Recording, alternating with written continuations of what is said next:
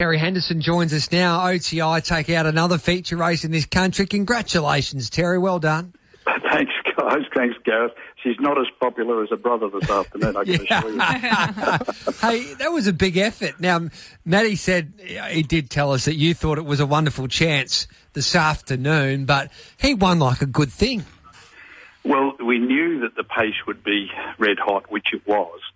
And, uh, you know, with the pace in the race like that, future scores probably looking for the mile and a half. And I thought, well, it's going to, you know, uh, map out lovely for him. And uh, Fred didn't panic, sat there and uh, knew he had a horse that could finish off. So uh, one of those days it worked. I see you sent the bunny out to set the pace in Verloc as well. So you're still orchestrating things, Terry? Well, you know I've got a trots background, mate.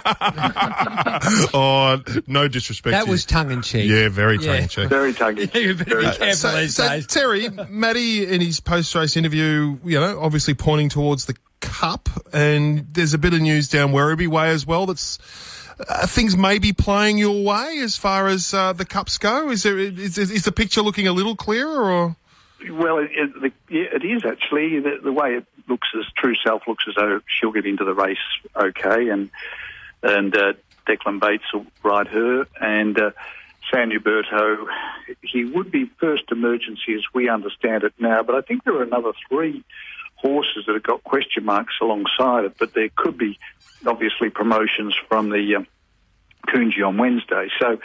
Uh, they could, San Huberto might make the race. Um, so we'll uh, just have to wait and see. Um, but um, no, things are going well. The horses down there are great. And, um, you know, now Future Score can go to the Lexus as well, so it'll be quite exciting. And Terry, you do have that big team and a very big international cohort. How have you found, I guess, the last few months in terms of COVID and um, how your business has suffered from it, or um, you know, got got through it? Um, the business itself has gone pretty well. Um, I'm blessed, as Matt knows, with a terrific uh, young team of people at OTI, and they've done a remarkably good job, um, you know, to keep the place ticking over. And we've had great support from our owners, who have again been really, really great. And you know, to win a race like this just ha- helps all that. Um, on the international side, it's, it's been logistically complex and logistically and, and far more expensive than in other years because the costs are such that um, you know we just uh, have to pay more to get these horses out here in a time like this. So um, there have been plenty of new challenges, but I must say everybody has risen, risen to the task. The international trainers who we're involved with, we've got quite a number of international owners. They understand the complexities and our local guys have done a, a really good job. There seemed, even at the start when coronavirus, we didn't know whether we were going to race and, and what impact it was going to have. Just talking to you along the way, uh, your client base seemed was resilient right from the start, wasn't it, regarding investing in uncertain times? Uh, it, it was remarkable, Matt. Um, you know, when this first started, I we had a chat at work and we decided that you know we might have to really, um, you know, pull our uh, belt in and you know make sure that we got through it. Went into survival mode. Well, um, amazingly, we've had really good support for many of the horses that we've bought, and um, the business has gone on. And fortunately, there've been a few winners, so people have been generally pretty happy. Um, but you know, it's certainly exceeded our expectations in terms of how the business has gone at OTI for where we were at the you know the end of March. Uh, but you know, we've had a lot of help from the government, as you know, and uh, obviously we've had uh, the industry do a remarkably good job just to keep racing on the um, on track. Uh, and uh, and then we've had you know our overseas connections continue to do what they always did. The biggest problem for me is that, as you know, um, I spend a lot of time in Europe this time of the year. So many of the horses that we'd normally buy, we haven't bought. So simply because I haven't been there to see them. So that's that is that is negative, and that'll probably show up more next year than this year. I never thought you'd forget what the front end of the plane looked like, but you you may well forget now, Terry, because you do spend a lot of time to coming and going, don't you? Yes, uh, usually from the back of the plane to the front of it, Matt. You've been surprised, Terry, with the. Have you seen a new popularity in the sport of of horse racing over, over this particular pandemic? Um, I wouldn't say a new popularity, Gareth.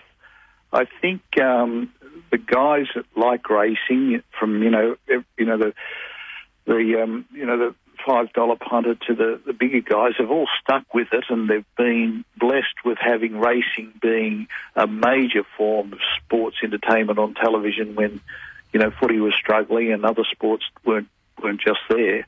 So I think that's been a benefit. Um, have I seen more any people, new people come into it? No, I can't say that I've seen that. Um, but you know, at least we've kept the people we've got, and hopefully, you know, when we come out of this and what we've learned, we'll lay some sort of foundation for go, to go out and expand and, and to sell the case of racing to to the to the wider public.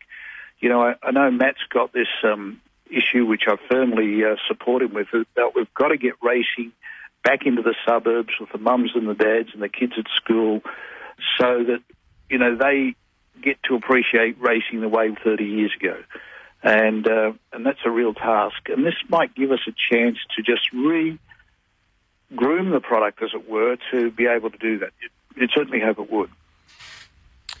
So yeah, I totally agree. It's like getting out to the picnic races and and and identifying like it.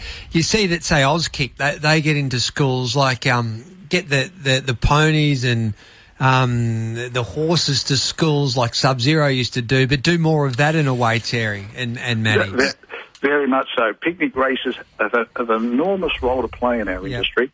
An enormous role. Yeah, exactly right. And, and even just the the description of racing. I've, I made Terry and Steve and a few other guys uh, watch a video on, and Maggie, you, you, this is your homework too on uh, on Ruffian, the great American filly of Yeah. the 1970s, who I barely heard of, and it's a 30 minute doco, and it's the it's the context of the horse, and it's. Uh, there was a match race between Ruffian and, uh, and the, the Kentucky Derby winning colt, and they talked to the crowd, and it was during the era of women's lib, and it was all about the boy horse versus the girl horse, and even the way the commentators and the punters described Ruffian, it was about the beauty of her, and it was about how this is much like a, a boxing match, and they related it to other things that people could relate to if they weren't into horse racing. Uh, Terry, and, and I think you were impressed by that as well, weren't you? It was it was those who describe the sport the way they describe it, and there's a bit of a trap we've fallen into here where it's very punt and data driven and all that sort of stuff, which can be a bit alienating. And I found that very refreshing to, to watch that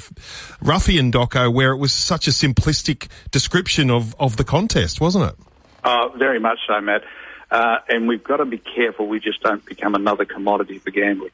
Uh, uh, and, you know, so many people think of us that way because, you know, the, the guys on television, it's, you know, tips and tips and more tips so you can go and have a punt. You know, I got a, a, uh, a video back from the guys up at Buchan this year. Which, I got that know, too. How wonderful is that? you know, you, you read that and you look at what horse racing meant to the, the you know, the grassroots people in the country, and uh, you've got four thousand people at a race meeting within weeks of the place being decimated by fire, and you really can appreciate, you know, how much racing can, you know, do for our society if it's presented in the right way.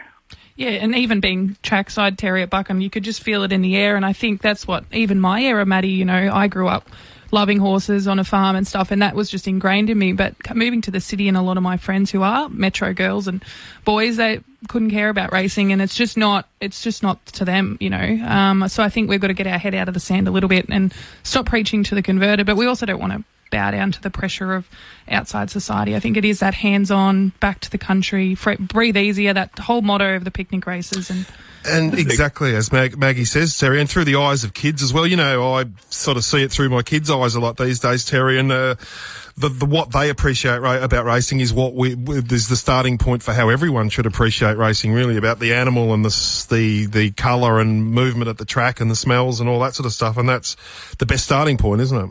Uh, it, it really is.